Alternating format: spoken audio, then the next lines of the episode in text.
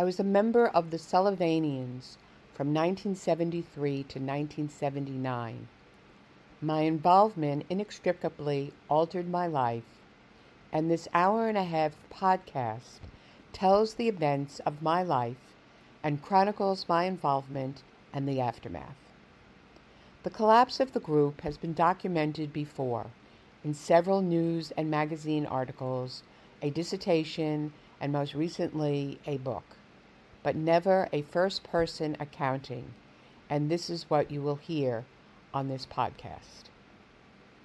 An artist since I was a child, later earning a master's from Brooklyn College with a passion for writing poetry. The genesis of this podcast began over 10 years ago when I wrote a memoir. Years passed as I tried to shop the book, but couldn't find neither an agent nor a publisher. The book languished on my computer, and then, with the advent of iMovie, I used my memoir as the scaffolding for a documentary that became an official selection of New Filmmakers New York 2020 and a Spotlight Documentary Bronze Award winner 2020 for artistic merit.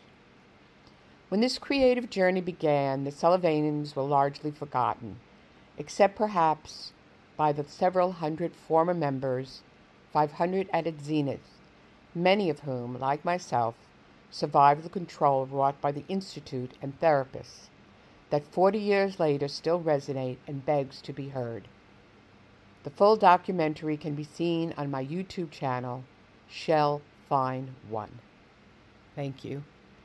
Before there was a podcast, there was a book, Through a Blue Window. And this is a chapter from that book when I was asked to leave my apartment. The group was mutating into a dangerous hybrid, but I was oblivious to the precariousness of the situation, and unbeknownst to me, Annie had found an ally in Sandra, and together they were perpetuating a coup. It was November, a week after Thanksgiving, and my fifth anniversary in the group. It was a Friday night, time for the weekly magazine meeting the magazine I'd created, and that night myself and six others were expelled. The following morning, after a fitful night of sleep, I awoke to the dissonant sounds of voices coming from the kitchen. It sounded like a full house.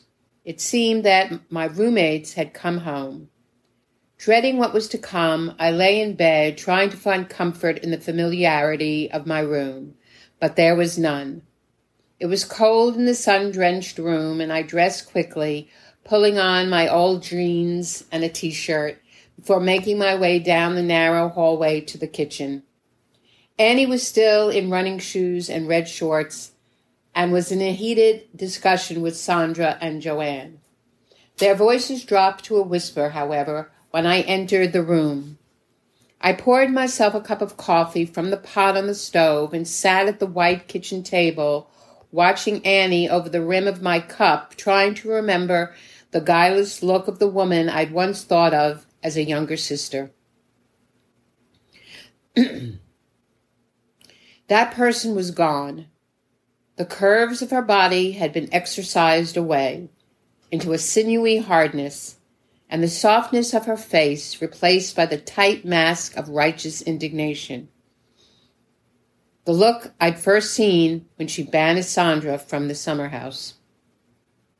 In her obsession to not gain a pound, she developed a nervous tic of sorts. Every 30 seconds or so, she'd drop her hand, palm to her stomach, as though she was hitching up her pants. But in reality, she was checking that her washboard flat stomach hadn't suddenly ballooned. I watched her repeat this motion again and again. Good. I'm glad you're here, Annie finally said, looking in my direction. I'll take make this quick. I have to shower before my breakfast date, but Cora, you should know, she said. It was my idea that the magazine start over without you and the others. You were really provocative there. You don't belong, and I'm not sure you belong here. I'm calling for an emergency house meeting tonight, and you may want to call your therapist. Then she turned and walked from the kitchen. I did call Stan, but the session hardly prepared me for Annie's continued onslaught later that night. When we sat down, she got right to it, talking about me as though I wasn't there.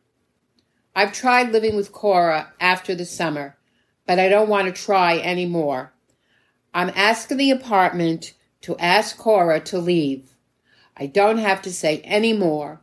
My therapist said I don't have to give my reasons, that I could just ask the apartment to ask her to leave. You could either vote yes or no, based on my request. It was deja vu all over again.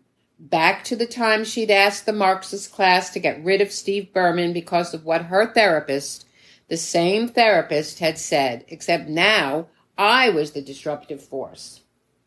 Stop talking about me as if I'm not sitting right here, Annie. Listen, we were once good friends. Doesn't that mean anything to you? Because it does to me. I really do care about being here, about being in the group, but just in a different way. I'm confused. And I've been talking about you, the group, the apartment, and therapy. But I need more time. I don't understand why you're doing this. I think I deserve more of an explanation. No. You've had plenty of time, and I don't want to explain or talk to you. Beverly said I could do it this way, so I am. I'm asking the apartment to ask Cora to leave. Sandra, what about you? I asked, turning to in her direction. But Sandra's doughy face went blank. I'm sorry, Cora, but Annie's right about this. I don't get this, Sandra. You told me you felt betrayed by Annie when she threw you out of the summer house. Well, this is the same thing. Can't you see that?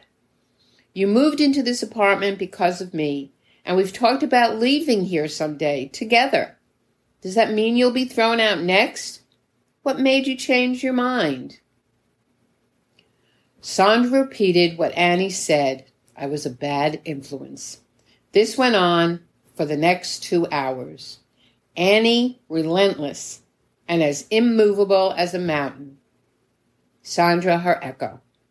At first, I was calm, repeating much of what Stan and I had covered in my session that morning. But then I was crying, choking out the words. I don't want to leave the apartment. It's been my home for almost three years. The strike, meeting Ollie, the magazine, Maria, Lainey, all leaving, and now this.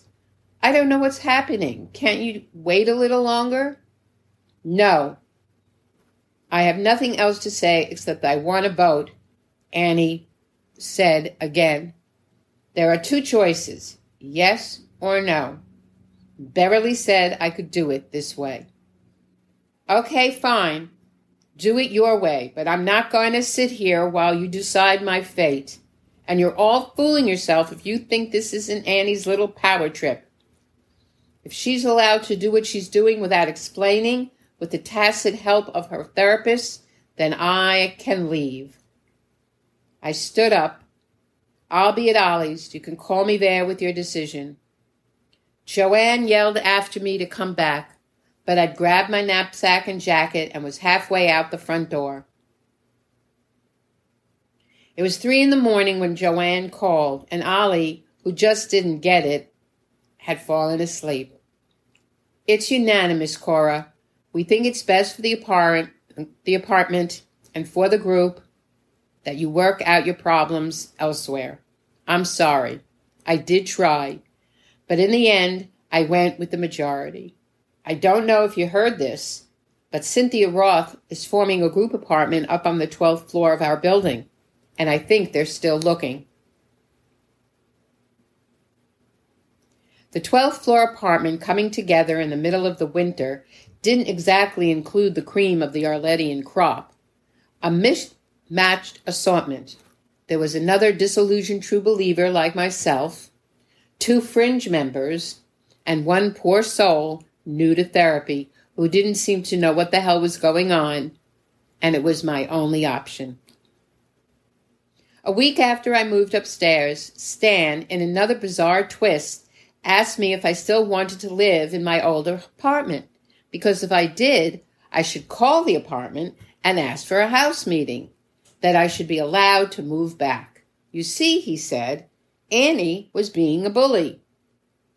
To this day, I don't know what held me to the chair shock, disbelief, betrayal, because at the time, every impulse I had was urging me to grab Stan by his bony shoulders and shake him until he fell apart.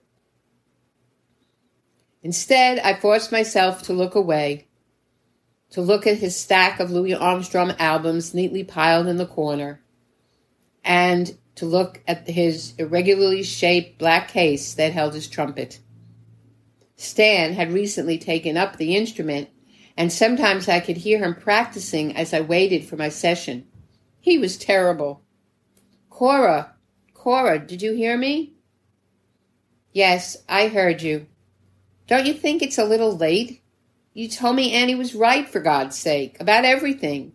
You ordered me to take Ollie to a group party, and you know how that turned out. How the hell can I call for a house meeting when I don't even live there? Whose great idea was this, anyway? Weren't they listening to you in supervision these past few months? Or maybe you missed a few sessions. You sound angry, Cora. Angry? That's an understatement. I'm furious. But you know what? This is just perfect. Because I realized something. Annie did me a favor. I don't want to live with her either.